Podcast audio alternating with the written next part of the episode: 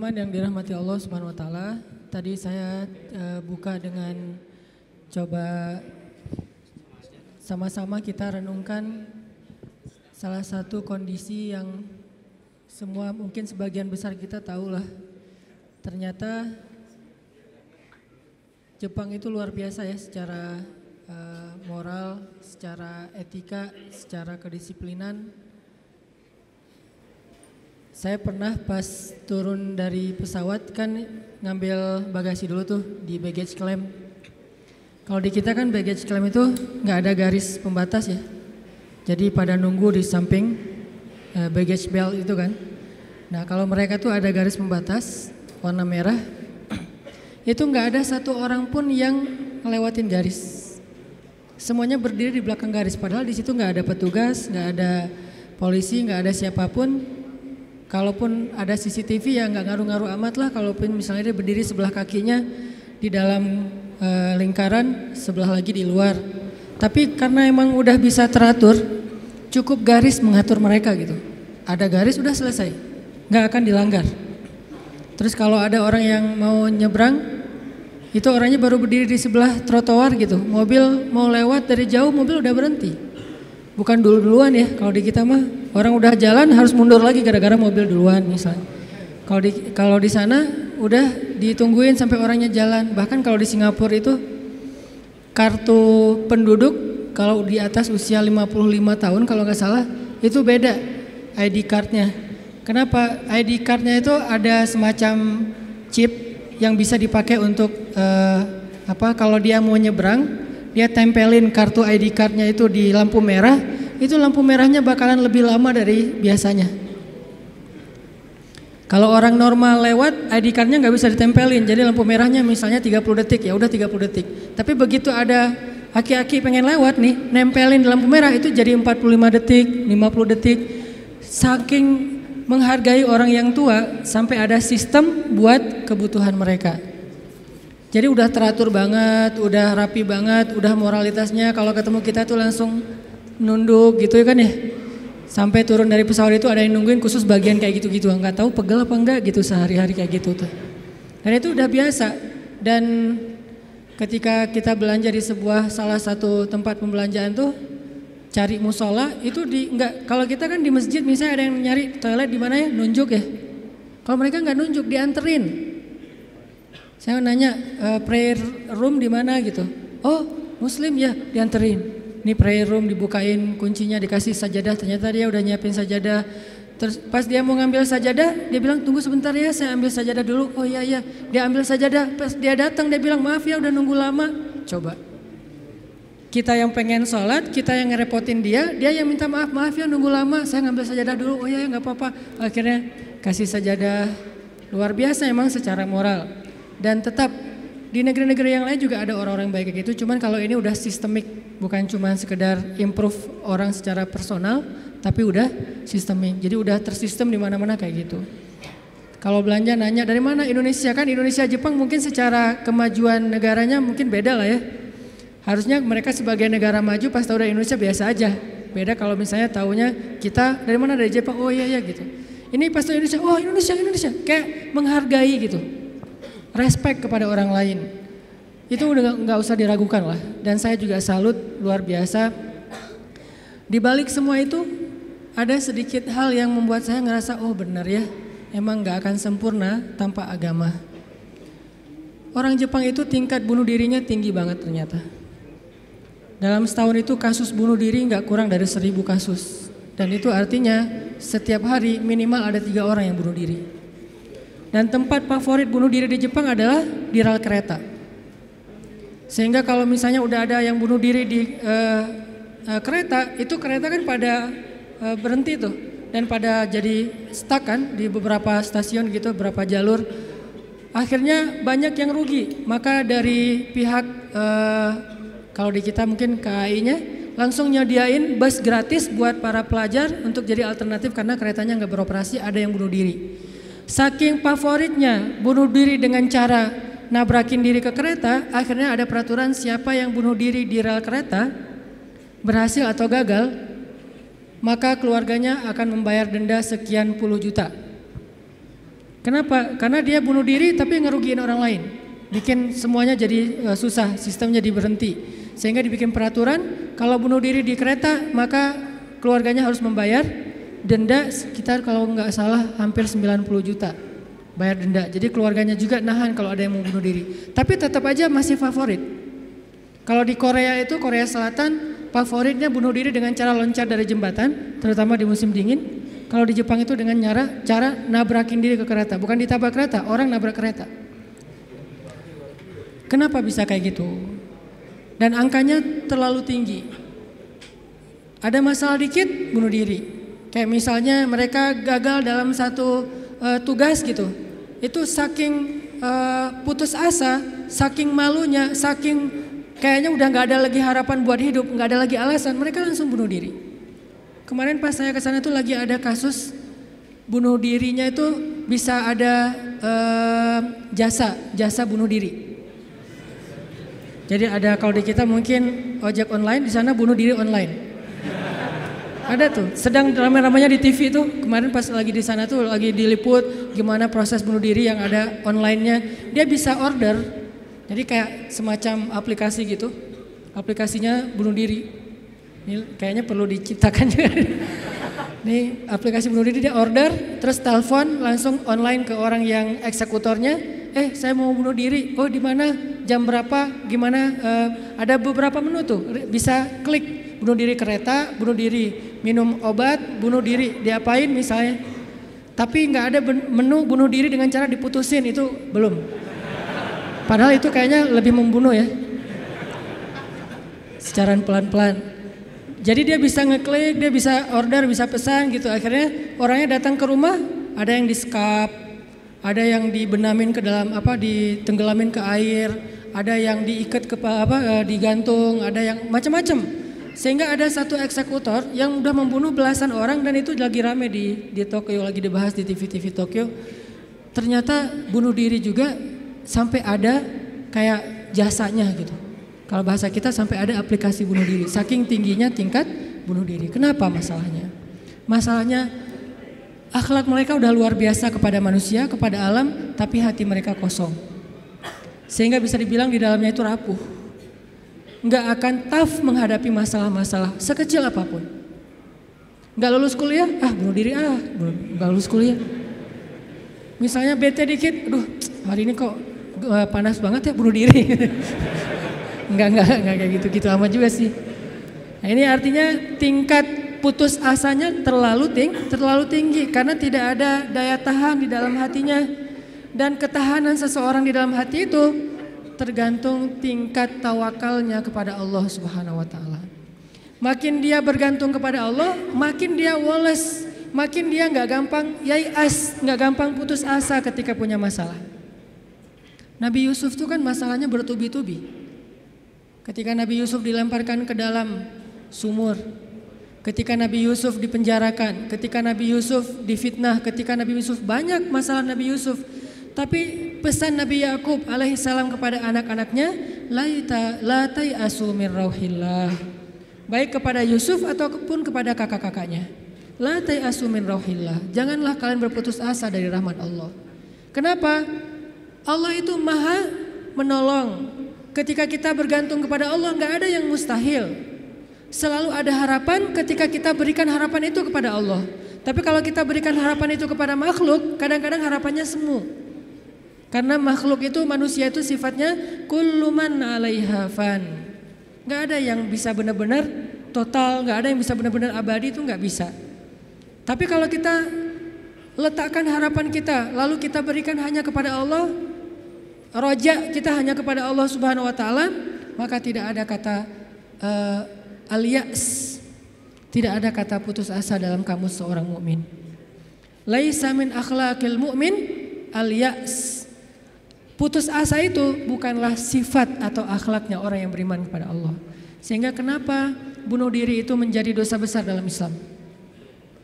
Padahal kan nggak ganggu orang kan, kecuali tadi bikin apa macet sistem kereta.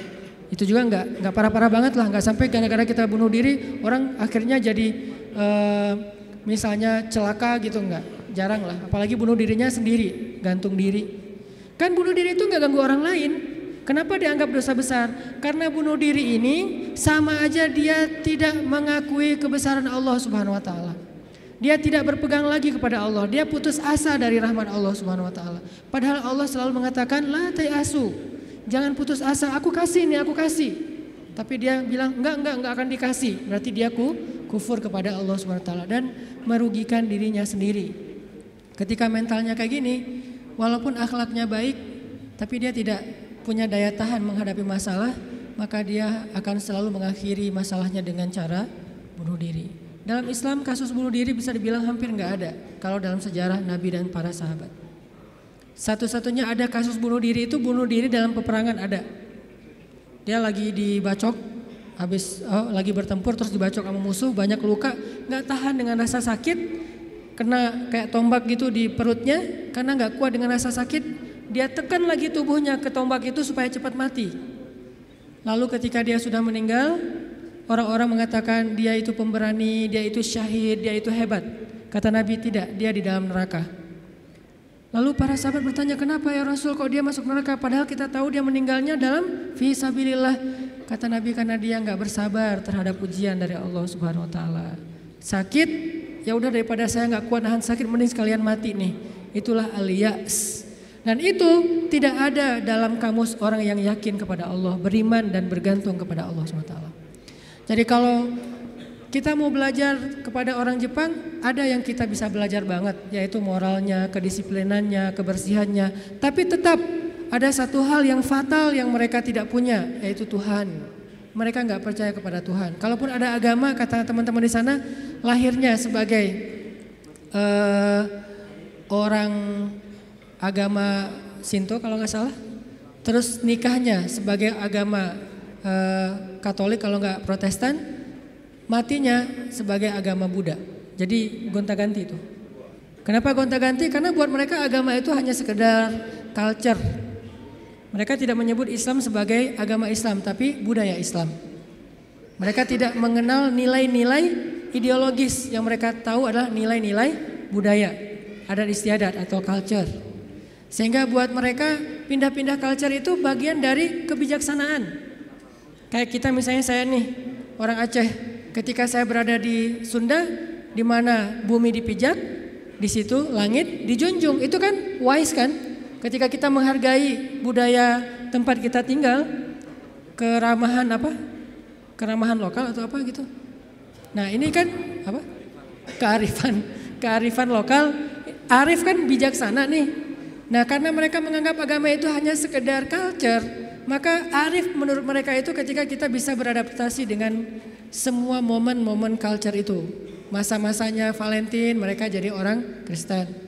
Masa-masanya hari tertentu misalnya hari besar Cina misalnya mereka jadi orang Buddha. Masa-masa tertentu mereka jadi orang Sinto dan segala macam. Yang enggak ada menjadi orang Muslim. Jadi karena nggak bisa dimix nih, satu-satunya yang nggak bisa dimix menurut mereka cuma culture Islam. Yang lain bisa dimix. Culture Islam nggak bisa dimix sama mereka sehingga nggak bersentuhan langsung. Ini artinya mereka melihat semua itu hanya sekedar moralitas. Bukan sebuah nilai ideologis yang menguatkan mental, bukan. Sekedar moralitas. Culture Islam moralitas, culture yang agama-agama lain yang kita sebut itu moralitas, termasuk culture Jepang itu adalah moralitas. Tapi mentalnya lemah, sehingga ketika mereka punya masalah dalam dirinya, mereka nggak punya pertahanan sama sekali. Sedangkan kita Melihat ad-din, melihat Islam adalah sebuah nilai yang membangun mentalitas kita. Hanya ke akhir-akhir ini kita cenderung melihat Islam itu hanya sebagai undang-undang, sebagai syariat, sehingga orang takut sama Islam. Seolah-olah kalau kita mau menegakkan Islam, yang kepikiran itu cuma kisos, yang kepikiran itu cuma cambuk. Padahal Nabi menerapkan itu juga akhir-akhir setelah mentalitasnya udah udah mantep nih. Setelah pemahaman agamanya udah komprehensif, setelah diedukasi, baru kemudian penutupnya adalah menyempurnakan keadilan dengan cara menegakkan hukum. Kalau ada orang yang bilang misalnya, ngapain sih Tuhan katanya pengasih tapi kok menciptakan neraka? Sebetulnya jawabannya logis banget dan sederhana kan? Karena tanpa ada surga neraka tidak ada keadilan. Ke mana larinya orang-orang yang berbuat jahat dan zalim kalau tidak ada neraka? Maka kalau semuanya masuk surga, yang zalim sama yang terzalimi, lalu di mana keadilan? Kalau gitu kita mending jadi orang jahat aja, toh masuk surga juga kan? Mending kita ambil aja hak orang lain. Toh nanti di akhirat juga tetap masuk surga. Kalau gitu di mana ada keadilan? Keadilan Allah itu justru menciptakan surga dan neraka. Cuman pintu surga lebih banyak daripada pintu neraka. Dan Allah selalu memberikan peluang untuk selamat dari api neraka dengan cara mengampuni dosa. Allah maha adil. Allah nggak mengatakan kalau udah cap neraka udah nggak akan lagi berubah. Enggak. Kalau kamu buat dosa sekali nggak akan diampuni, pasti masuk neraka. Enggak, di situlah maha rahman. Selain Allah adil, Allah juga rahim, rahman, rauf, apalagi. Banyak sifat-sifat halim.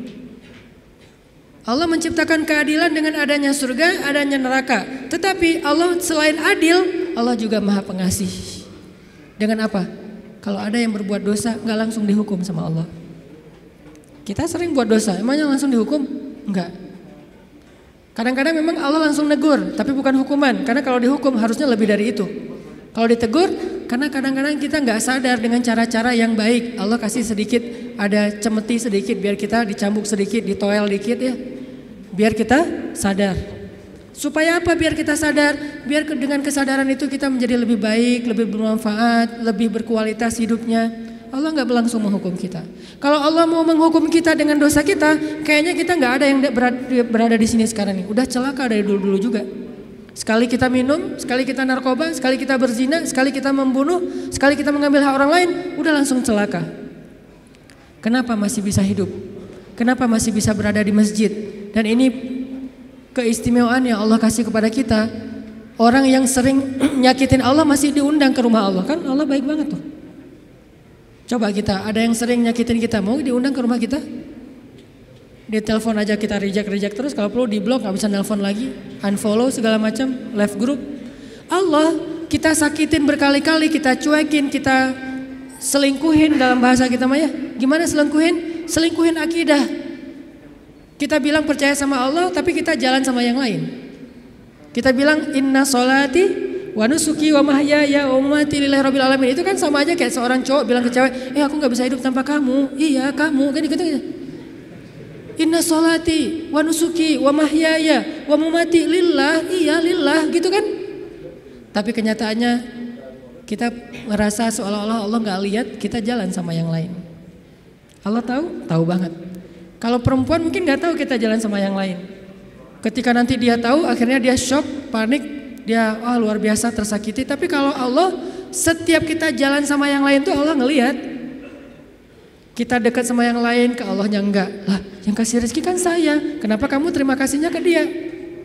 Yang memelihara kamu kan saya. Kenapa kamu baiknya ke dia? Kok saya enggak berbuat baik kepada hamba Allah? Allah senang. Tapi kenapa kepada Allah enggak? Ini agak-agak kurang fair nih. Ke makhluk yang enggak berjasa, kita jadi baik. Ke Allah yang maha berjasa, kita cuek, malah kita menuduh Allah dengan tuduhan-tuduhan yang nggak pantas. Ngerasa Allah nggak penting dalam hidup kita. Kalau Allah nggak sabar, makanya Allah itu sabur. Apa arti sabur? Sabar banget. Allah itu sami. Apa arti sami? Dengar curhat banget lah. Kita pasti nggak kuat dengar curhat apa teman-teman kita. Bayangin kalau yang curhat ke kita itu ada puluhan orang kan stres juga tuh setiap hari. Allah dicurhatin miliaran orang setiap hari coba.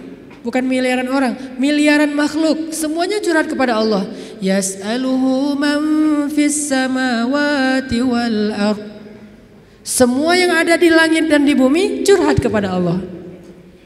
Tapi Allah mendengar semua curhat mereka seolah-olah mereka itu cuma satu orang doang gitu. Dan baru pertama kali curhat akhirnya Allah mendengarnya tuh sami'un. Betah banget ngedengerin curhatnya. Betah banget Allah dengar curhat kita nggak pernah. Kan kamu udah kemarin curhat giliran atau dengan yang lain? Enggak kan? Kita berdoa setiap hari kan udah kemarin giliran soalnya yang berdoa itu eh, banyak loh. Kita di DM aja, di Japri aja kadang-kadang bete juga nih kalau udah dijawab sekali terus ditanya lagi nanya lagi karena banyak banget yang bertanya. Kan agak capek tuh makhluk. Makanya kita nggak disebut sami'ud. Tapi kita sami'un. Allah sami'un, kita sami'un. Apa bedanya? Kalau sami'un senang mendengar, tapi tetap ada batasnya. Kalau sami'un pendengar banget, betah banget ngedengerin, nggak ada batasnya, nggak pernah Allah capek mendengar curhat kita. Lagian kadang-kadang kita yang dicurhatin ke Allah itu masalahnya itu itu juga belum selesai. Allah nggak pernah bilang belum selesai juga masalah yang kemarin, nggak pernah Allah ngomong gitu. Kayak berlarut-larut kamu teh masalah nggak beres-beres, Allah nggak pernah ngomong kayak gitu kan? Tetap aja hambaku ada apa? Allah mendengar. Dan bukan cuma mendengar, Allah yang ngedatangin kita ke langit dunia setiap sepertiga malam. Terus Allah bertanya, hal min hajah? Ada nggak di antara hambaku yang butuh sesuatu? Sini, sini, sini. Hal min taib? Adakah di antara hambaku yang pengen taubat? Sini aku terima taubatnya. Hal min mustaghfir? Adakah di antara hambaku yang pengen minta ampun? Sini aku ampuni dosanya. Allah datangin kita, Allah nawarin jasa kepada kita. Masih kita bilang juga Allah nggak berjasa dalam hidup kita? Masih kita bilang kita nggak butuh Allah Subhanahu wa taala? Fabi ayya ala rabbikuma tukadziban. Jadi teman-teman, ada orang kadang dalam kehidupan kita itu berjasa banget sampai kita nggak bisa ngelupain dia. Salah satunya dalam hidup saya misalnya yang paling berjasa itu ibu nomor satu pastinya ya. Kedua istri. Orangnya ada soalnya di sini. Ibu, istri. Kalau selain keluarga, oke okay, itu keluarga. Selain keluarga siapa yang paling berjasa? Dalam hidup saya itu salah satu yang cukup banyak ngebantu saya itu adalah salah satunya nih. Ada saudara saya Ustadz Muhtarom namanya, dosen Unpad, tinggal di Antapani. Beliau yang pertama banget nampung saya ketika saya baru hijrah ke Bandung. Ketika saya nggak tahu tinggal di mana, nggak punya rumah kontrakan, ngontrak juga nggak nggak bisa. Beliau nampung saya tinggal di rumah beliau beberapa lama di Antapani. Beliau kenal kenalin saya dengan ibu-ibu masjid Salim nih dari Mesir nih, mau nggak dengerin ceramahnya? Enak loh, padahal saya juga masih bingung ceramahnya gimana ya? Nggak pernah ceramah, sekali-kali ceramah yang kebalik kan Allah Shallallahu Alaihi Wasallam, Rasulullah Subhanahu Wa Taala. Sekali-kalinya ceramah kebalik saking nervousnya. Disuruh ceramah sama Ustaz Muhtaram, ini ceramah. Akhirnya ibu-ibu ngundang-undang saya awal-awal dikenalin di Bandung. Berjasa banget. Sehingga kalau misalnya beliau miss call, nggak keangkat sama saya, langsung saya telepon balik. Kalau beliau SMS, langsung saya read, langsung typing, langsung bales. Kenapa? Karena saya merasa beliau berjasa dalam hidup saya. Adakah yang lebih berjasa dalam hidup kita daripada Allah Subhanahu wa taala? Toh beliau juga hamba Allah, Allah yang mengirim beliau untuk saya. Allah yang mengirim ibunda untuk saya, Allah yang mengirim istri saya untuk saya. Kalau Allah nggak kirim istri saya buat saya, nggak mungkin saya bisa nikah sama dia. Kan saya sering cerita, saya bukan tipe dia banget. Empat pantangan pada diri dia tuh ada di saya. Ya Allah jangan itu, jangan itu, jangan itu, jangan itu, itu ada di saya semuanya. Coba kalau Allah nggak membolak balikan hati dia, mana mungkin saya nikah sama dia kan? kayak mustahil gitu karena bukan tipe dia banget. Ya Allah jangan yang orang Sumatera, jangan brewokan, jangan yang dop. Udah dop, brewokan pula. Jangan anak pesantren karena mungkin uh, beda apa kebiasaannya terlalu soleh kali menurut dia gitu ya. Empat-empatnya ada pada diri saya terutama yang dop dan Sumatera nih. Orang Sumatera kuliah di Mesir dan Mesir mah Sumateranya Arab. Arab itu kayak kita, ada Sundanya, ada Jawanya, ada Betawinya, ada Sumateranya. Mesir itu Sumateranya Arab. Di Mesir tuh nggak ada cerita kita nungguin nungguin bus di halte tuh nggak ada. Yang ada ngejar bus. Bus tuh nggak pernah berhenti untuk ngangkat apa ngangkut penumpang nggak ada tuh. Bus ngelihat kita lagi nungguin malah dia iseng, makin dicepetin. Akhirnya kita kejar, wah, koboi banget lah kehidupan di Mesir mah. Dia cuma berhenti kalau yang nungguin itu ibu-ibu. Kenapa? Karena ibu-ibu di Mesir itu raja. Gak ada yang berani sama ibu-ibu. Benar-benar queen tuh kalau ibu-ibu teh. Di Mesir ibu-ibu belanja nih ya. Uh, mang, eh mang, apa bahasa Arabnya? Gitulah pokoknya. Mang, itu saya pengen ikan gitu ya. Oh iya ya, pas diambil ternyata ikannya matanya agak-agak merah gitu, mungkin agak-agak lama di freezer. Akhirnya bilang, ini kenapa nih ikan matanya merah? Begadang ya? Nggak jadi deh, malah saya mau ikan yang suka begadang, cari yang lain. Ganti lagi yang lain. Udang aja, udang ah baunya nggak enak, ganti lagi. Berkali-kali gonta-ganti, itu yang dagang ikan itu nggak boleh marah. Kenapa? Yang ngomong seorang perempuan. Dan di, di Mesir itu perempuan sangat dihormati, nggak boleh berdebat dengan perempuan aib. Debat dengan cewek itu aib. Kalau dimarahin cewek itu aib. Mending kita menghindar aja deh. Kalau kita naik bus, duduk nih, ibu-ibu naik harus berdiri. Kalau nggak berdiri itu dianggap aib, satu bus semuanya aib. Kalian laki-laki atau apa kalian teh? Ada perempuan masuk ke bus, kalian pada duduk cuek itu, malu-maluin kalau di Mesir. Sehingga kalau ada ibu-ibu naik ke dalam bus nih, cowok-cowok semuanya berdiri siap. Silahkan pilih kursi yang mana aja. Ibu-ibu boleh memilih. Kalau di kita kan laki-laki memilih, eh enggak, salah. Ini ibu-ibu yang memilih, saya mau yang di situ. Kenapa? Cowoknya ganteng. dia milih tuh. Terserah dia mau duduk di mana. Cuma dua, ibu-ibu sama ulama. Kalau ada ulama Al-Azhar, karena ulama Al-Azhar, dosen-dosen saya di Al-Azhar itu nggak punya mobil pribadi. Mereka hidupnya sederhana. Gajinya gede sih, tapi asal gajian langsung ngasih beasiswa kepada mahasiswa yang kurang mampu. Kalau udah gajian tuh saya ngerasain sendiri nih, dia gajian ngambil di admin ya. Karena dulu nggak ada transfer-transferan, Mesir itu agak-agak terlalu ya gitulah manual ya, nggak ada transfer. Satu-satunya komputer di ruang admin tuh dipakai main kartu. Karena dia nggak ngerti sistem komputerisasi akun kayak gitu tuh apa uh, akuntan tuh nggak ngerti dia tuh. Tahu satu-satunya komputer dipakai main kartu. Main kartu. Pas kita lagi ngantri uh, Om kita lagi ngantri nih, ntar tunggu dulu nih, kita lagi nih belum beres nih, gitu coba. Tapi menghargai banget kepada orang tua, ulama, ibu-ibu. Nah, ada dosen saya ngambil gaji, gajinya kurang lebih sekitar 2000 pound. Satu pound itu dulu sekitar 3000 rupiah, lumayan lah ya, uh, hampir 10 juta gajinya. Dia ngambil gaji sekitar 10 juta, langsung datangin mahasiswa yang kita lagi nongkrong di depan kelas, di depan apa kampus, ditangin, ya abnai, manggilnya lembut. Anak-anak, kata dosen teh, e, kalian udah beli buku kuliah belum? Kita senyum-senyum, Padahal udah tapi senyum-senyum aja. mau bilang udah jujur, mau dibilang enggak, enggak boleh dusta ya. Senyum-senyum aja. Oh ya udah nih beli buku, alhamdulillah. Akhirnya kita beli buku, cuman bukan buku kuliah, buku tambahan gitu kayak buku sejarah, buku apa. Alhamdulillah dia ngasih dari 10 juta, 5 juta itu buat anak-anak.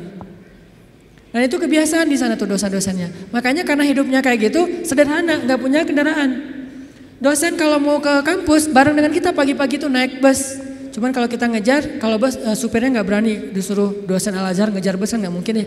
Kalau ngelihat itu ada uh, penampilan dosen, langsung busnya berhenti. Begitu dosennya naik, langsung jalan tuh nggak peduli kita lagi di, di tangga kayak di apa, nggak peduli deh. Kan dosen dulu yang naik nih. Eh, prof, prof silakan. Dosennya naik, baru dosennya di atas kita harusnya bergelantungan tuh bus langsung jalan. Sampai ada beberapa mahasiswa Malaysia karena nggak terbiasa mungkin mereka kan biasanya naik taksi nih, karena beasiswa dari kampus dari kerajaannya gede. Kalau kita kan beasiswanya dari Al Azhar. Mesir itu negara miskin tapi ngasih beasiswa puluhan ribu mahasiswa asing. Negaranya miskin tapi bisa ngasih beasiswa luar biasa. Nah Malaysia nggak dikasih. Negara yang tidak dikasih beasiswa di Asia itu Malaysia dan Brunei. Karena dianggap udah sejahtera. Akhirnya mereka terbiasa naik taksi nih. Begitu mahasiswa Malaysia sekali naik bus, nggak terbiasa naik bus ala-ala Mesir gitu. Turunnya membelakangi arah jalannya bus. Kebayang kan? Melundung gitu kan. Kita mahasiswa Indonesia ketawa-ketawa aja. Wah lucu. Kalau kita kan udah biasa kobo ya, kejar bus, terus turunnya sambil lari. Kadang-kadang kalau bawa barang itu barangnya dilempar dulu ke dalam bus langsung dikejar naik gitu. Udah biasalah kayak gitu-gitu di Mesir. Tadi cerita apa tadi teh? Hubungannya? Ya gitulah nggak ada hubungannya. Pokoknya eh, balik lagi ke tema ya. Intinya ketahanan hati kita itu ketika kita dekat kepada Allah Subhanahu wa taala. Jadi nggak ada ceritanya dalam kamu seorang mukmin ada masalah baper udah gitu bunuh diri, nggak ada. Tergantung tawakal kita kepada Allah. Coba rasa-rasain ketika kita lagi ngerasa enak nih hubungannya sama Allah. Sama ketika kita lagi jauh dari Allah, terus dua-duanya dikasih masalah, mana yang lebih nyaman buat kita? Kalau kita pas lagi dapat masalah, pas lagi dekat sama Allah, itu akan bertahan banget. Saya pernah ngerasain itu. Saya karena kan sering ditolak ya ceritanya ya, curhatlah dikit lah ya. Kalau ditolaknya lagi jauh dari Allah, itu baper. Tawaf sungai Nil kan, mau loncat, aduh dalam eh. Takut ada apa kudanil gitu. Nggak loncat, buat apa lagi hidup kalau kayak gini ya. Kenapa kayak gitu lemah? Gara-gara jauh dari Allah. Kalau ditolak pas lagi dekat sama Allah, nggak apa-apa. Yang penting jangan ditolak sama Allah kan gitu. Ditolak, ya Allah pasti engkau mau ganti yang lebih keren ya. Husnuzon kan, aku tergantung prasangka hambaku. Ya udah bertahan. Orang makin dekat sama Allah, makin tough, makin bisa survive dalam menghadapi masalah. Makin tuh. Kenapa? Karena survive seseorang dalam menghadapi masalah itu bukan soal dia punya uang atau enggak, dia punya teman atau enggak, dia sehat apa enggak. Soal mentalnya, hatinya kuat enggak menghadapi masalah. Baru dia bisa tough dan survive. Ada orang yang secara fasilitas hidup udah nyaman, kenapa masih bunuh diri? Termasuk tadi tuh di Jepang itu kan jaminan sosial tinggi banget ya, luar biasa ya. Sampai ada teman saya bukan hanya berlaku untuk warga Jepang, untuk warga asing yang kerja di Jepang tetap dapat jaminan sosial karena pajaknya tinggi. Ada teman saya yang e, ngelahirin, setelah dia nikah hamil lahir, itu anak biaya ngelahirinya ditanggung pemerintah, terus ibunya boleh cuti selama enam bulan, tapi tetap dapat gaji full setiap bulan. Cuti enam bulan, gaji fullnya setiap bulan. Ditambah lagi dengan bonus karena udah punya anak. Dikasih bonus. Jadi punya anak dikasih bonus. Makanya di sana tuh kayaknya uh, orang menikah itu semangat ya, nggak pengen istiqomah jomblo lah ya. Karena jomblo nggak ada bonus di sana. Begitu nikah dapat bonus, begitu punya anak dapat bonus. Tapi ada batasannya, anak nggak boleh banyak-banyak juga. Makin nambah anak, makin nambah apa? Pajak. Jaminan sosialnya tuh tinggi. Tapi kenapa kok malah gampang putus asa? Padahal secara fasilitas hidup sudah tercukupi mental. Mungkin secara etika keren lah pokoknya ngacung jempol pokoknya. Tapi kalau mentalnya lemah, kosong, ada yang gersang di dalam hatinya karena tidak diisi dengan kata Allah di dalam hati mereka. Di satu sisi kita perlu belajar kepada mereka, di sisi yang lain mereka perlu belajar kepada mukmin. Salah satunya mukmin di Indonesia. Ketika kita jauh dari Allah, mulai naik tingkat kriminal, mulai naik tingkat bunuh diri, mulai banyak orang yang putus asa, mulai banyak orang yang mengeluh, terjadilah krisis sosial. Itu ketika jauh dari Allah. Sejak kapan dalam konteks dalam persepsi kita miskin itu masalah? Di zaman Nabi miskin itu bukan masalah. Masalah itu fakir, bukan miskin. Di zaman Nabi, Nabi malah berdoa jadi pengen jadi orang miskin. Ya Allah hidupkan saya sebagai orang miskin, matikan saya sebagai orang miskin, bangkitkan saya bersama orang miskin. Nabi itu cuma bilang, hampir-hampir kefakiran itu menyebabkan orang kufur. Itu teks hadisnya, kadal fakru ayyakuna kufran, bukan miskin jadi kufur, nggak ada teks kayak gitu. Terjemahan kita yang keliru. Orang miskin itu dekat dengan kekufuran, nggak ada teks hadis kayak gitu. Yang ada fakir dekat dengan kekufuran. Terus apa bedanya miskin dengan fakir? Miskin itu kurang harta, kalau fakir itu kurang syukur. Makanya Nabi dalam konteks miskin malah berdoa pengen jadi orang miskin supaya hisapnya gampang. Tapi kalau dalam konteks fakir Nabi malah bertaus Allahumma inni a'udzubika minal fakri. Ya Allah aku berlindung kepadamu dari kefakiran. Maksud kefakiran di dalam kan, eh, doa Nabi itu bukan kurang harta, tapi kurang syukur, kurang kona'ah dengan apa yang diberikan Allah Subhanahu wa taala. Mental. Makanya Uh, salah satu misi Allah menurunkan Islam, mengutus Nabi Muhammad SAW itu adalah membangun mentalitas manusia yang kita sebut dengan mukmin muslim.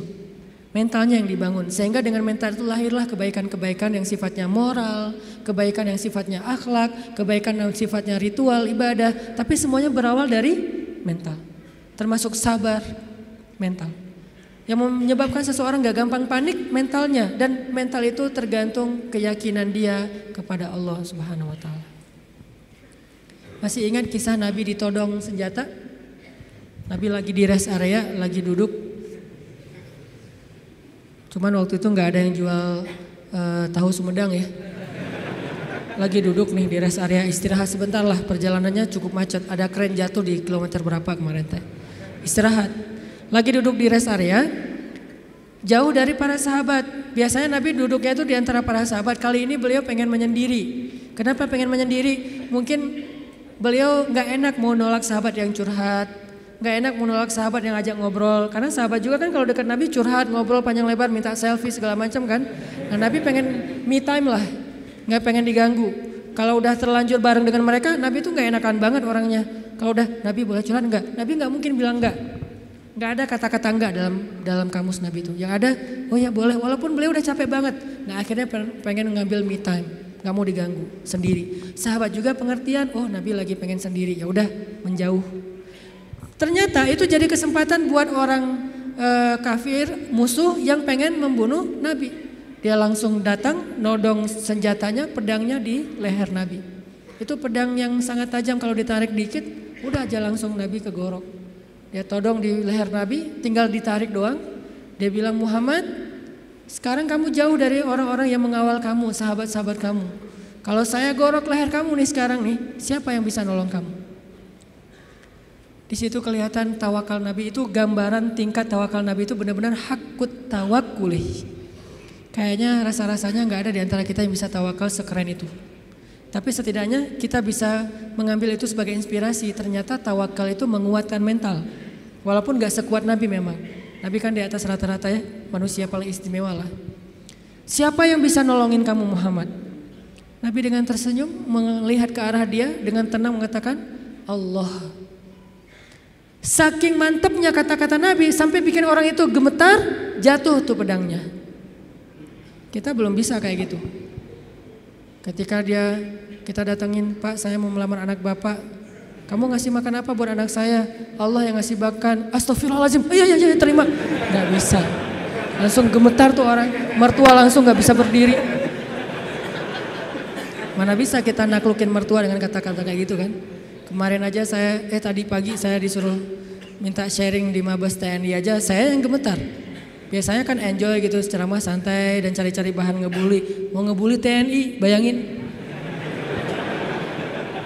Di depan jenderal-jenderal bintang 2, bintang 3, ini mau ngebully apa ini? Saya kan mati mati langkah kalau nggak ngebully ya. Jadi bingung mau kayak gimana. Udah aja uh, apa kaku nggak jelas kayak itu, salting pokoknya sampai mereka juga ngeliat ini ceramah atau lagi apa curhat ya, nggak jelas gitu. Artinya kita tuh nggak punya mental kayak Nabi tuh menghadapi makhluk aja kadang-kadang keder. Nabi menghadapi orang yang satu-satunya paling memusuhi beliau, udah siap pengen menggal kepala beliau. Coba imajinasikan deh adegan itu. Karena kalau cuma baca teks sejarah nggak akan dapat apa-apa. Oh gitu doang. Padahal kita juga nggak bisa kayak gitu kan. Bisa nggak kita ketika lewat satu jalan terus digonggong sama guguk misalnya? Terus kita santai. Kamu dan saya sama-sama hamba Allah. Bisa nggak kayak gitu? Sehingga dia langsung melipir, oh ya salah, sorry. Salah ngegonggong, ngegonggong ustadz ya. Nggak gitu kan? Tetap aja kaget. Walaupun nggak takut mungkin kaget pasti dengan suaranya nyentangnya baru sekali dia bersuara langsung, oh udah gitu jaim-jaim melihat orang ada yang lihat nggak saya kaget gitu kan ya. Tapi Nabi nggak sama sekali kayak gitu. Dia todong dan orangnya itu preman. Bayangin tatoan preman yang udah biasa bunuh orang, bunuh orang buat dia itu kayak uh, apa hobi kayak kita ngopi gitu. Aduh hari ini belum bunuh orang eh gitu. Jadi sakit kepala kalau belum bunuh orang. Orang kayak gitu tuh nodong Nabi pakai senjata yang udah tajamnya luar biasa, ditarik sedikit langsung udah Nabi bisa kegorok. Nabi menjawab dengan tenang, Allah yang nolong saya. Dia gemetar, jatuh pedangnya diambil balik, ditodongin balik sama Nabi. Sekarang kalau saya pengen bunuh kamu, siapa yang nolong kamu? Kata dia, engkau wahai Muhammad. Nabi tersenyum, diambil pedangnya dikasih lagi kepada dia. Nabi nggak takut dibalikin lagi kayak tadi nggak dikasih lagi sama Nabi. Nabi itu orangnya bisa menaklukkan hati orang seketika tuh. Ketemu langsung dita, dia berubah hatinya kalau hatinya baik. Satu-satunya yang nggak bisa ditaklukkan itu kalau hatinya memang diisi dengan kesombongan karena itu sudah ditaklukkan oleh se setan. Kalau hatinya bersih baik, Nabi bisa membujuk hati orang. Itu keahlian Nabi Shallallahu Alaihi Wasallam. Akhirnya dia dapat lagi pedangnya disarungkan, dia jadi malah duduk di tarbiyah sama Nabi. Jadi curhat, saya tuh galau berat ya Rasulullah. Eh tadi gini sekarang jadi curhat, jadi baper. Gimana nih Rasul? Saya mending saya apa putusin aja gitu Rasul. Malah cerita tentang masalah pribadi. Nabi kasih apa solusi, Nabi uh, tepuk-tepuk punggungnya. Ya udah sabar ya, jangan terlalu baper kan ada Allah. Oh iya ya benar Rasulullah. Saya boleh izin pulang ke negeri saya Rasulullah buat apa? Saya pengen ngasih tahu ke orang-orang supaya masuk Islam. Agama Islam itu luar biasa. Dia pulang ke kampungnya, dia ceritakan kepada orang lain tentang pengalaman dia ketemu Nabi, akhirnya berbondong-bondong orang masuk Islam. Kenapa Nabi bisa walls kayak gitu? Enggak panik. Pernah juga di kota Madinah, suatu malam ada kedengaran suara dari tengah padang pasir, itu suara paling aneh. Kita nggak bisa e, meniru, yang jelas ilustrasinya, suara itu bisa bikin orang kayak Umar ketakutan, bayangin. Suara yang bisa bikin orang kayak Umar, kan kita tahu keberanian Umar. Setan aja takut sama Umar kan? Tapi Umar kali ini takut dengan suara itu, coba. Umar lewat jalan misalnya nih depan eh, apa depan pusdai lewat nih udah steril setan gak bakalan lewat jalan situ. Langsung di dalam Google Map setan itu merah. Eh jangan ngambil eh, jalan itu kenapa udah merah lewatin sama Umar. Jadi udah forbidden buat setan. Tapi Umar pada malam itu ketika mendengar suara di tengah padang pasir ketakutan. Sehingga ketika semua penduduk Madinah mendengar suara yang luar biasa seperti suara makhluk yang lagi marah-marah nih. Suara setan kalau menurut ulama, walaupun Nabi nggak nyebut kayak gitu. Suara setan yang lagi ngamuk-ngamuk, bayangin. Orang aja ngamuk kan kelihatan ya. Apalagi setan ngamuk, bayangin. Setan ngamuk, bukan jin, setan. Arti setan tuh jin yang paling premannya jin lah. Tuh jagarnya jin ngamuk. Ah, diobrak-abrik semuanya sama dia. Lagi ngamuk nih setan suaranya luar biasa kayak yang pernah sempat viral di YouTube ya. Nggak tahu itu suara apa di dalam perut bumi terdengar di beberapa penjuru dunia. Entah benar entah editan saya nggak ngerti lah. Yang jelas suara kayak gitu tuh pernah terdengar di zaman Nabi dan lebih ngeri lah gitu ada yang ngamuk luar biasa terus para sahabat berkumpul di Masjid Nabawi. Bayangin sahabat malam-malam itu keluar dari rumah mereka pengen cari tahu suara apa tapi nggak ada yang berani keluar sendiri. Akhirnya ngumpul di depan mas masjid udah ngumpul depan masjid mereka cari Nabi. Kan rumah Nabi di sebelah masjid. Rasulullah mana Rasulullah mana? Umar. Terus uh, sekelas uh, apa Saad bin Abi Waqqas, Abu Ubaidah bin Jarrah yang udah nggak takut mati sama sekali, orang-orang yang pemberani lah. Tapi ngumpulnya di depan masjid karena nggak berani keluar sendiri ke tengah padang pasir gara-gara saking seremnya tuh suara. Udah ngumpul, cari-cari Nabi, tiba-tiba mereka ngelihat sosok seorang laki-laki datang dari tengah kegelapan padang pasir. Dia pegang pedang di atas pundaknya, nggak pakai baju, cuma pakai celana, badannya bagus, kalau kita nggak pakai baju malu-maluin ya. Nabi nggak pakai baju keren lah. Nggak pakai baju cuma pakai celana badannya bagus terus pakai pedang gitu kan bener-bener kayak cerita gladiator atau siapalah ah, Hollywood Hollywood gitu kan. Naik kuda tuh gagah sendiri dari tengah kegelapan padang pasir sendiri datang dari kejauhan ditanya siapa siapa ternyata Rasulullah Sallallahu Alaihi Wasallam. Jadi kalau ada yang menganggap Nabi pengecut, banyak bukti Nabi itu pemberani. Cuman nggak sok sok-sok jagoan Nabi teh, nggak konyol. Nabi kalau misalnya berstrategi dalam perang, Nabi ada istilah dakwah sembunyi-sembunyi, bukan karena Nabi takut kepada orang Quraisy. Karena kalau Nabi dakwahnya belak-belakan, nggak pakai strategi, terus beliau dibantu oleh Allah dengan mujizat, maka kita nggak bisa niru strategi dakwah Nabi, soalnya kita nggak punya mujizat. Nabi mencontohkan yang paling mudah ditiru, bukan yang paling mudah untuk beliau. Kalau mau, Nabi bisa berdakwah itu nggak butuh Abu Bakar, nggak butuh Khadijah, sendiri aja. Kalau ada Abu Jahal nantang beliau, nah beliau tinggal bilang ya Allah hancurkan nih orang, langsung mati itu mendadak. Mudah banget buat Nabi. Toh bulan aja dibelah sama Nabi dengan seizin Allah kan? Ketika ditantang Muhammad, kalau kamu emang Nabi coba lo belah tuh bulan. Kalau saya bisa membelah bulan, apakah kalian beriman? Ya, kita lihat aja nanti. Posting dulu pokoknya. Akhirnya Nabi Bismillah ya Allah Akbar Kebelah bulan benar-benar kebelah dua Mereka bilang Muhammad telah menyihir mata kita Kata Nabi Muhammad, kalau kalian merasa mata kalian yang tersihir, ini hanya halusinasi. Coba kita tanya kepada musafir yang sebentar lagi datang dari tengah padang pasir. Apakah mereka melihat malam ini bulan terbelah? Kan nggak mungkin saya menyihir orang yang jauh. Ternyata datanglah musafir dari tengah padang pasir lewat kota Mekah karena Mekah ini salah satu transit juga. Orang-orang langsung berkumpul nanya, apakah kalian melihat kejanggalan di langit malam ini? Ya, kejanggalan apa? Bulan terbelah. Ternyata Muhammad itu adalah Lord of the Ring, bapaknya para penyihir. Bukan kita doang yang disihir, musafir juga disihir. Tetap nggak beriman. Nabi itu kalau mau ngandelin mujizat bisa banget, tapi kita kan nggak bisa niru.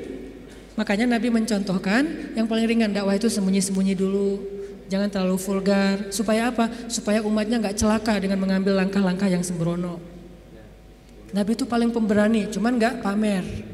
Eh, kalian semuanya apa-apaan? Gua paling pemberani. Enggak, enggak pernah Nabi gitu.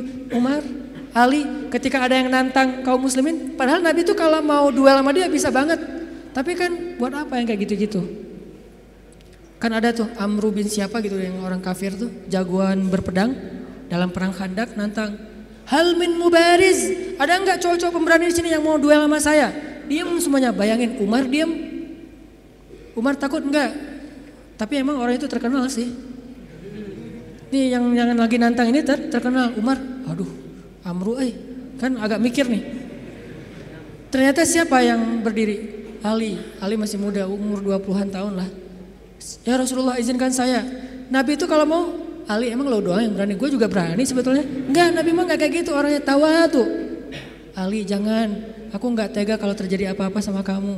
Akhirnya Ali duduk. Benar-benar nggak ada laki-laki di antara kalian kata Amru dia manas-manasin tuh.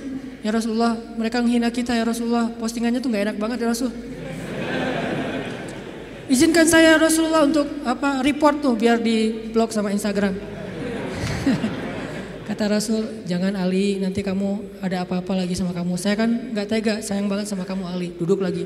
Ali itu sebetulnya udah gergetan. Rasul kok nggak izinin sih? Saya bisa tuh ngalahin tuh orang. Rasul nggak percaya banget sih sama saya gitu-gitu. Sampai tiga kali, wah benar-benar kalian ini nggak ada yang keren satupun, nggak ada cowok sama sekali di antara kalian. Saya kecewa nih datang ke sini capek-capek, nggak ada yang berani duel. Kata Amru. Akhirnya Ali, ya Rasulullah, izinkan saya demi Allah, biar Allah yang akan menunjukkan kebesarannya. Akhirnya Nabi diam membolehkan Ali berangkat. Wah langsung kata Ali, ya Amru, saya mengajak kamu kepada Islam secara baik-baik. Kata Amru, nggak ada urusan saya dengan agama itu. Kalau gitu saya ngajak kamu berduel. Kata Amru, saya nggak tega membunuh kamu wahai Ali. Kata Ali, tapi saya tega bunuh kamu. Coba, Ali. Terkenal kan jagoannya Rasulullah kan? Akhirnya tarung, wah tahu sendiri kekuatan pedang Zulfikarnya Ali.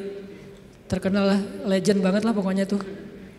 Ali itu bisa dibilang salah satu petarung legend dalam Islam. Ali dengan Zulfikarnya. Akhirnya tuh orang terkapar, penggal sama Ali dan e, mati dalam peperangan itu hal yang wajar. Jadi nggak ada urusan hamnya mana tuh hak asasi manusia. Ini perang. Kecuali perangnya di dalam kota, baru ngomongin HAM karena Islam itu sangat memperhatikan HAM kalau perangnya di dalam kota, nggak boleh nebang pohon, nggak boleh bunuh perempuan, nggak boleh menyakiti anak kecil, nggak boleh menyakiti orang tua, nggak boleh menyakiti orang yang sudah melepaskan senjatanya. Itu etika perang dalam Islam kan?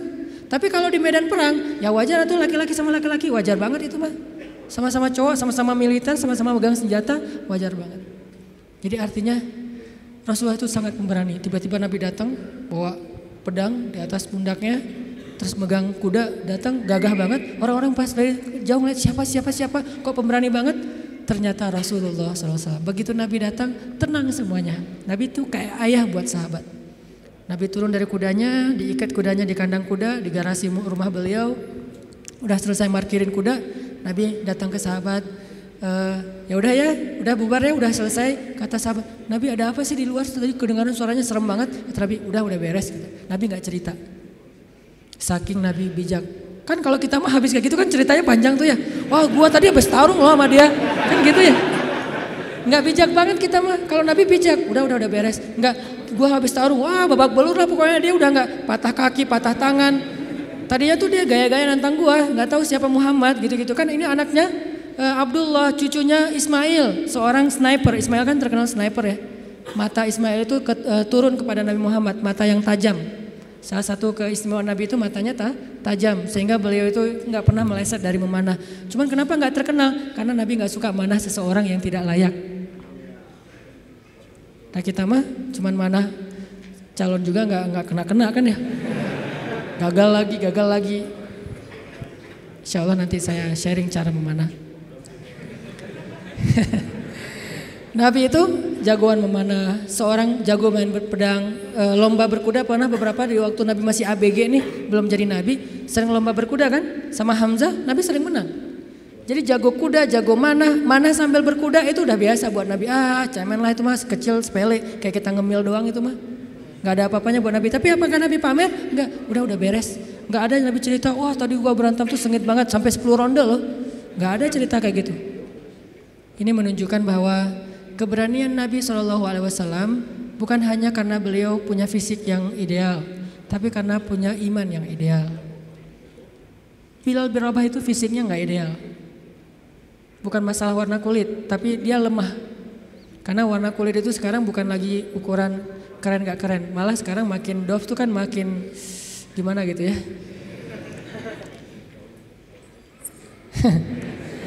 makin dof katanya makin uh, uh, apa istilahnya? Ya, nggak enak nyebutnya dalam masjid. Nah, Bilal itu mungkin dia uh, orang yang kulit hitam, tapi bukan itu masalah Bilal, fisiknya lemah. Pernah tarung sama Wahsy, sama-sama dari budak Habasyah, itu nggak perlu satu ronde, setengah ronde juga selesai. Sekali dorong Bilal jatuh langsung nggak berdaya. Saking lemahnya Bilal. Terkenal fisik Bilal itu lemah. Ada yang lebih lemah daripada Bilal siapa? Abdullah bin Mas'ud. Sampai dijuluki kaki burung belibis. Saking kaki Abdullah bin Mas'ud itu kecil banget. Sehingga di apa di uh, tendang sedikit langsung jatuh tuh nggak ada kuda-kudanya Ibnu Mas'ud. Tapi kenapa Ibnu Mas'ud ini bisa membunuh Abu Jahal dalam perang Badar? Kenapa Bilal bisa bertahan seperti gunung Uhud ketika disiksa berbulan-bulan lamanya? Padahal fisiknya lemah. Sampai orang-orang kafir Quraisy juga heran. Sekarang siapa yang kuat? Dulu kita pikir Wahsy itu kuat, dulu kita pikir Umayyah bin Khalaf kuat, tapi ternyata Bilal lebih kuat dari mereka semuanya ketika sudah beriman. Lalu ketika mereka bertanya kepada Bilal, "Ya Bilal, setan apa yang merasuki kamu tiba-tiba kamu jadi orang yang tangguh?" Kata Bilal, "Iman." Bukan setan. Iman yang masuk ke dalam hati saya dan itu meneguhkan seseorang.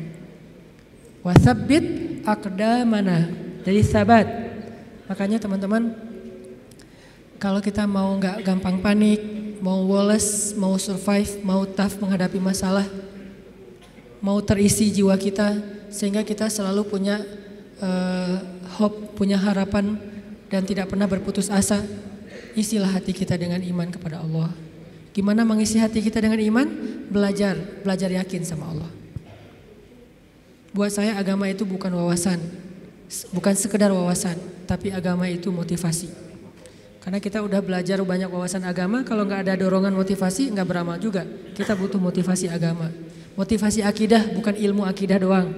Motivasi fikih bukan cuma tahu hukum fikih. Motivasi akhlak bukan cuma tahu norma-norma akhlak.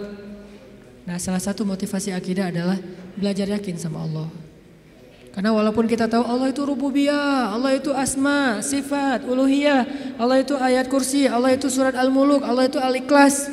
Kalau kita nggak yakin sama Allah, semua itu cuma jadi wawasan. Ketika kita punya masalah, tetap aja kita gampang berputus asa. Jadi putus asa nggak putus asa, bukan dia berstatus ustadz, LC, MA, doktor, ulama, tapi siapa yang di antara mereka paling yakin dan berserah diri kepada Allah swt. Itulah yang bertahan. Nanti silakan baca di dalam Al-Quran kisah-kisah ketika para sahabat e, terjepit ketika para sahabat dalam keadaan lemah, apa yang membuat mereka kuat? Hasbunallah. Cukup bagi kami Allah. Dan kata-kata itu kalau di kita sekedar zikir, kalau di mereka iman. Kalau sekedar zikir nggak ngaruh buat mental kita, walaupun tetap berpahala pastinya kalau ikhlas. Tapi ke mental kita nggak ngaruh. Kita udah bilang hasbul, hasbi Allah, hasbi Allah. Kok saya masih galau Ustadz? Berarti belum jadi iman, belum jadi belief, belum jadi faith. Baru sekedar kata-kata dalam bentuk ritual zikir baru jadi syair buat kita. La haula wala quwata illa billah. Subhanallah, alhamdulillah, Allahu akbar. Baru jadi syair-syair yang berpahala buat kita, tapi belum menjadi motivasi dan keyakinan di dalam hati kita. Belajar yakin. Jadi ilmu itu tempatnya di sini. Bukan di sini. Di sini mah bonus. Tapi kalau di sini banyak, di sini nggak ada, maka ilmu itu tidak berarti apa-apa di sisi Allah. Kalau di sini berat ada, walaupun di sini sedikit, maka itu jadi sesuatu. Bilal, siapa lagi? Uh, yang ilmunya sedikit tapi amalnya luar biasa. Khalid. Khalid itu kan kalau sholat ayatnya itu itu aja ya. Asal sholat al ikhlas, asal sholat al ikhlas. Ya kita banget lah pokoknya. Jadi ada teladan nih. Kenapa lo ikhlas terus kayak Khalid? Cie. Khalid itu kalau sholat ayatnya ayat-ayat pendek gitu.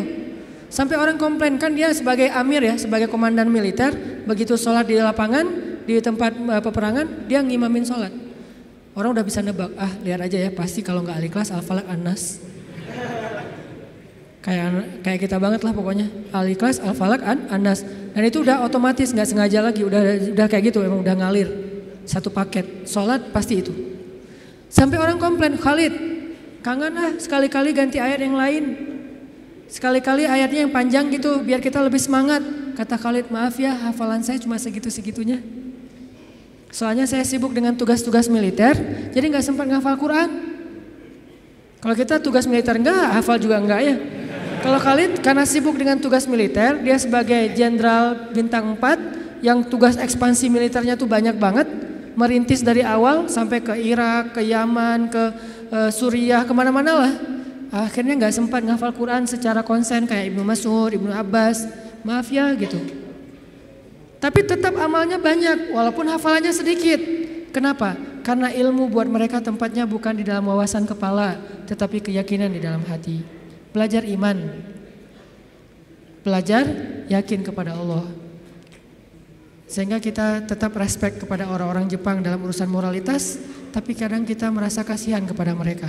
Moralitasnya udah sempurna, tapi kenapa mereka bisa baik kepada makhluk, nggak bisa baik kepada Khalik yang udah ngasih semua kebaikan itu untuk mereka? Agak-agak kurang fair nih. Kurang kayaknya ada yang klise. Ke manusia baik, ke alam baik, tapi ke pencipta manusia dan alam nggak diakui gitu. Ini kan agak klise ya. Nah ini kita agak kasihan. Nah, alhamdulillah teman-teman Indonesia di sana tuh giat banget melakukan dakwah sehingga banyak banget orang Jepang yang udah masuk Islam. Ketika dia masuk Islam dia sadar, oh ternyata emang ini yang dibutuhkan bangsa Jepang selama ini. Yang lain udah udah keren lah, tapi ini masih kurang nih. Mereka sendiri yang testimoni yang nggak dipunyai oleh bangsa Jepang itu adalah Islam. Kalau punya Islam sempurna, udah nggak ada lagi yang perlu dikritisi, udah nggak ada lagi yang perlu dicari-cari celahnya, udah ideal banget. Tapi itulah makhluk tidak ada yang sempurna sehingga tugas kita bukan menjudge, bukan menghakimi, bukan menjelek-jelekan, bukan mengeneralisir. Tugas kita adalah saling mengisi. Di satu sisi kita respect dengan moralitas orang Jepang, di sisi yang lain kita tetap yakin tanpa iman semua itu tidak akan pernah benar-benar hakiki.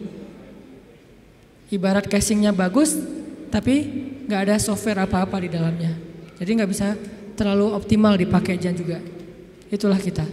Mudah-mudahan kita belajar juga kepada bangsa-bangsa yang udah modern tapi mereka disiplin walaupun mereka nggak tahu teks-teks agama supaya nggak jadi bumerang buat agama kita teman-teman. Kalau selama ini mungkin banyak yang ngelihat Islam itu sesuatu dengan sebelah mata, bukan Islamnya yang remeh, bukan Islamnya yang nggak sempurna, yang nggak ideal. Kita yang belum menunjukkan idealnya Islam kepada manusia. Bisa jadi yang menjelek-jelekan Islam itu bukan orang di luar Islam. Kita sendiri tanpa kita sadari. Gimana caranya menjelekkan Islam? Kita mungkin nggak menghina Islam, nggak menghina Al-Quran, nggak menghina hadis. Tapi akhlak kita yang nggak sabar, sama saja seperti kita menampilkan wajah Islam yang tidak ideal, yaitu wajah kita atau akhlak kita. Ketika kita memakai baju Islam, di situ ada tanggung jawab besar. Kita harus tunjukkan Islam yang indah, Islam yang ideal kepada semua manusia. Saya juga kadang-kadang sedih ngelihat Arab Saudi terutama karena di situ pusatnya Islam kan. Ketika kita udah sering ke luar negeri, ke Jepang, ke Korea, ke Singapura, ke mana-mana gitu yang teratur, pergi ke negeri pusatnya Islam, baru juga sampai di bandara, baru di imigrasi, itu kita udah kayak jomplang banget gitu. Di Singapura imigrasinya, kalau misalnya kita bawa bayi, dikasih jalur khusus bagi yang bawa bayi, biar cepet, nggak perlu ngantri. Terus kalau misalnya kita salah ngantri dikasih tahu, udah ada yang petugasnya senyum ngasih tahu, dikasih form supaya kita ngisi sambil jalan. Di Jeddah, kita udah ngantri, mereka ngobrol sambil minum teh. Hei, saya, saya, saya, ngobrol berdua. Ya kita ngantri nih. Kalau kita agak protes sedikit, e, Pak, saya udah ngantri tadi, dia marah-marah kepada kita. Ini kasihan, bukan Islamnya ya, orangnya yang tidak bisa menunjukkan betapa indahnya Islam. Nabi nggak pernah nyontohin kayak gitu loh. Karena sifat Nabi itu rafah banget. Gak usah orang ngantri, Orang baru ngelihat ke Nabi aja Nabi langsung senyum. Berarti mereka telah meninggalkan sunnah Nabi ketika mereka mengangkat slogan-slogan sunnah tapi mereka tidak menjalankan sunnah itu dengan eh, lebih luas. Padahal sunnah Nabi, teladan Nabi salah satunya adalah dalam urusan akhlak yang luar biasa. Jadi kita kayak mempermalukan Nabi itu. Ngakunya saya teman dekat dia loh, tapi tapi gara-gara akhlak kita nggak benar, tercoreng juga nama dia. Saya anaknya Bapak Fulan, gara-gara akhlak kita nggak benar, nama orang tua kita tercoreng. Kita mengaku umat Nabi, Begitu kita nggak sabar, nggak menunjukkan akhlak yang disiplin, bersih, baik, woles, kita seperti mencoreng wajah Nabi yang kita cintai. Kita mencoreng wajah Islam yang kita yakini. Yang lebih berat lagi, kita mencoreng wajah Allah yang maha sempurna. Karena kita tidak menjalankan ajaran Allah yang sudah ideal ini. Jadi teman-teman, jangan sampai lagi terjadi kesalahpahaman terhadap agama, terhadap Islam, terhadap Allah. Mungkin bukan salah dia secara murni, tapi karena ngelihat realitas daily dari Muslim dan Jepang. Bukan konsep Islam dan konsep agama Shinto, bukan. Antara Muslim dengan orang Jepang. Ya kita introspeksi diri, berarti kita harus memperbaiki diri lebih lagi dari sekarang sehingga suatu saat orang akan melihat Islam itu bukan teori, tapi yang didisplay dari Islam itu akhlak. Teori itu main course, tapi appetizernya akhlak. Begitu datang langsung dihidangkan appetizer yang nikmat gitu, akhlak, buah, langsung dikasih jus gitu. Sementara kita appetizernya bukan akhlak, main course. Datang-datang langsung nasi goreng, lada gitu ya. Kan orang kaget ya. Kasih dulu akhlak. Supaya oh enak ya buahnya tuh segar gitu, buahnya tuh manis. Udah selesai appetizer dengan buah-buahan, kasih main course, fikih, ibadah dan segala macam. Nanti closingnya, dessertnya kasih akhirat, kebesaran Allah Subhanahu Wa Taala, ideal. Nah ini tugas kita semuanya sebagai Muslim, sebagai anak muda, sebagai bangsa Indonesia, semua tanggung jawab itu ada di pundak kita, bukan hanya di pundak ustadz, bukan hanya di pundak ulama. Siap insya Allah? Mudah-mudahan ke depan orang memeluk Islam karena takjub dan respect. Karena tanpa itu sulit bagi kita juga berdakwah. Nanti malah jadi bumerang ya. Kalian ngajarin Islam, tapi akhlak orang Islam tuh gimana katanya. Walaupun Islam tetap ideal, akhlak muslimnya aja yang mungkin perlu diperbaiki. Itu aja teman-teman. Uh, banyak kesimpulan yang bisa kita ambil sederhananya adalah yuk belajar lebih yakin kepada Allah supaya fisik kita lebih baik, hati kita juga lebih lebih baik. Sehingga kalau luar dalamnya udah sama, zahir dan batin, sirah dan sarirah, insya Allah kita menjadi seorang muslim yang kafah, muslim yang ideal. Allahumma fir lana wali walidayna warhamhuma kama rabbayana. Ya Allah, ampunkan dosa-dosa kami ya Allah yang mungkin gara-gara ketidaksabaran kami, gara-gara akhlak kami yang belum sempurna, kami secara tidak sengaja telah mencoreng kemuliaan Engkau ya Allah. Kami secara tidak sengaja telah mencoreng kemuliaan Islam. Secara tidak sengaja telah mencoreng wajah Rasulullah wasallam. Ampunkan dosa-dosa kami ya Allah. Ahsin khulukana ya Allah. Perbaikilah akhlak kami ya Allah. Kami sadar Akhlak itu dalam agamamu sama pentingnya dengan ibadah, sama besar pahalanya dengan ibadah. Bahkan terkadang di sisimu akhlak lebih utama daripada ibadah-ibadah sunnah. Ajarkan kami akhlak Nabi Muhammad SAW. Ajarkan kami akhlak yang elegan, akhlak yang ideal, akhlak yang rahmah, akhlak yang menjadi penyejuk bagi orang-orang di sekitar kami, ya Allah. Ya Allah, ya Rahman, ya Rahim, kami tahu hanya agama Islam yang paling sempurna dan ideal. Ajarkan kepada kami keidealan Islam ya Allah. Jangan biarkan kami salah faham tentang agama kami ini ya Allah. Sehingga kami mengambil sebagian tetapi mencampakkan sebagian yang lain. Kami mengambil sesuatu yang sebetulnya mungkin hanya untuk pribadi kami. Tapi kami tampakkan kepada orang lain sehingga kami menjadi orang-orang yang memaksakan kehendak. Sedangkan agama tidak mengajarkan hal itu kepada kami. Ya Allah, ajarkan kepada kami apa yang kami tidak mengerti. Ya Allah, perindah akhlak kami seperti Engkau memperindah fisik kami. Ya Allah, jadikanlah kehadiran kami di antara manusia sebagai kebaikan. Janganlah Engkau biarkan kami menjadi beban bagi orang-orang di sekitar kami, apalagi menjadi musibah atas diri mereka. Ya Allah, menangkanlah Islam karena kemenangan Islam berarti kemenangan terhadap kemanusiaan. Kemenangan Islam berarti kemenangan terhadap keadilan. Kemenangan Islam berarti kemenangan terhadap moralitas. Dan kami yakin itu ya Allah. Kemenangan Islam bukanlah kemenangan dalam hanya paksaan-paksaan hukum, tapi kemenangan Islam adalah kemenangan akhlak, kemenangan nilai-nilai baik. Sehingga ketika Islam berkuasa di muka bumi, maka bumi akan dipenuhi dengan keadilan, baik bagi muslim bahkan kepada semua manusia. Dan kami melihat itu dalam sejarah-sejarah keagungan Islam di masa lalu ya Allah. Ya Allah, istiqomahkanlah kami di jalanmu ya Allah. Istiqomahkanlah kami untuk selalu dekat kepadamu ya Allah. Kuatkanlah iman di dalam hati kami ya Allah. Jangan biarkan kami menjadi orang-orang yang lemah, lemah yakinnya kepadamu ya Allah. Sehingga ketika iman kami lemah kepadamu, semuanya akan bermasalah semuanya akan jadi musibah. Kami akan gampang berputus asa. Ajarkan kami imannya Rasulullah SAW. Ajarkan kami imannya Umar bin Khattab, imannya Abu Bakar As-Siddiq, imannya Khadijah, imannya Aisyah, imannya para sahabat-sahabat yang mulia, baik muhajirin maupun ansor. Ya Allah, damaikanlah bangsa kami ya Allah. Hindarkanlah kami dari perdebatan-perdebatan yang hanya menambah permusuhan di antara kami.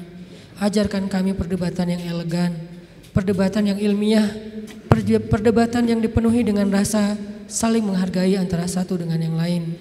Jauhkan kami dari permusuhan dan perpecahan belah ya Allah. Jauhkan kami kaum muslimin dari saling menuduh kesalahan atas saudara-saudara kami, dari saling menuduh kesesatan atas saudara-saudara kami. Ajarkan kami untuk bersatu hati, sebagaimana Engkau mempersatukan hati antara kaum Aus dengan kaum Khazraj, antara Muhajirin dengan Ansar. Sebagaimana Engkau mengikat hati antara Ashabul Kahfi, sebagaimana Engkau mempersatukan hati antara saudara-saudara Yusuf anak Yakub alaihissalam. Ya Allah, Berilah petunjukmu kepada pemimpin-pemimpin kami. Karena kami yakin pemimpin itu bisa menjadi orang yang pertama di antara kami yang masuk ke dalam surgamu karena keadilannya. Bisa juga menjadi orang yang pertama dan paling dalam nerakanya karena kezalimannya. Beri petunjuk kepada pemimpin-pemimpin kami agar mereka bisa bersikap adil. Pemimpin yang takut kepada Engkau ya Allah karena ancaman yang paling besar adalah ancamanmu ya Allah. Siksaan yang paling pedih adalah siksaanmu ya Allah. Agar mereka menjadi pemimpin-pemimpin yang pemberani kepada makhluk tetapi takut kepada Khalik. Sehingga mereka takut untuk mengambil hak-hak rakyatnya, menzolimi bangsanya. Sehingga mereka takut menyia-nyiakan amanah dan wewenangnya ya Allah. Berilah rahmatmu kepada ulama-ulama kami ya Allah. Jadikanlah ulama di antara umat seperti matahari di siang hari. Jadikanlah ulama perannya benar-benar seperti peran Nabi di tengah-tengah para sahabat. Karena kami pernah mendengar ya Allah, Nabi bersabda, al ulama warasatul anbiya. Ulama itu adalah pewaris Nabi. Maka siapa yang menyakiti ulama sama saja dengan menyakiti Nabi. Siapa yang membantah ulama sama dengan membantah Nabi.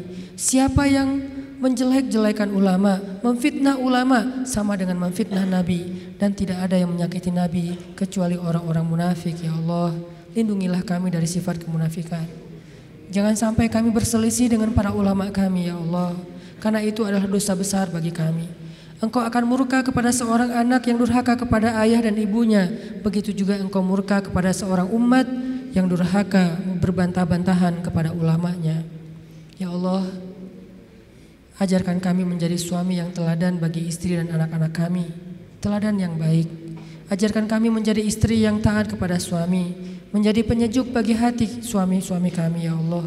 Sebagaimana Khadijah, sebagaimana Aisyah menjadi penyejuk hati bagi Rasulullah wasallam. Ajarkan kami menjadi seorang suami yang penyabar seperti sabarnya Rasulullah, seperti sabarnya Umar, seperti sabarnya Ali bin Abi Thalib radhiyallahu anhum ajmain. Ya Allah, Berkahilah negeri kami. Bantulah dakwah kami. Sungguh tidaklah kami berdakwah kecuali karena kami cinta kepada agama ini. Karena kami cinta kepada negeri ini. Karena kami ingin memberikan karya-karya yang positif membangun negeri dan menjalankan agama yang Engkau amanahkan kepada kami ya Allah. Bantu kami dalam dakwah kami ya Allah. Bujuklah hati-hati pemuda Islam di Indonesia agar kami sama-sama berhijrah dan belajar agama lebih baik agar kami memperbaiki akhlak kami, agar kami lebih dekat dengan rumah-rumahmu ya Allah. Ya Allah ya Rabbana, beri kami kebaikan di dunia dan kebaikan di akhirat. Lindungilah kami dari azab api neraka. Rabbana atina fid dunya hasanah wa fil akhirati hasanah wa qina adzabannar. Subhanakallahumma wa bihamdika asyhadu an la ilaha illa anta astaghfiruka wa atubu ilaik. Assalamualaikum warahmatullahi wabarakatuh.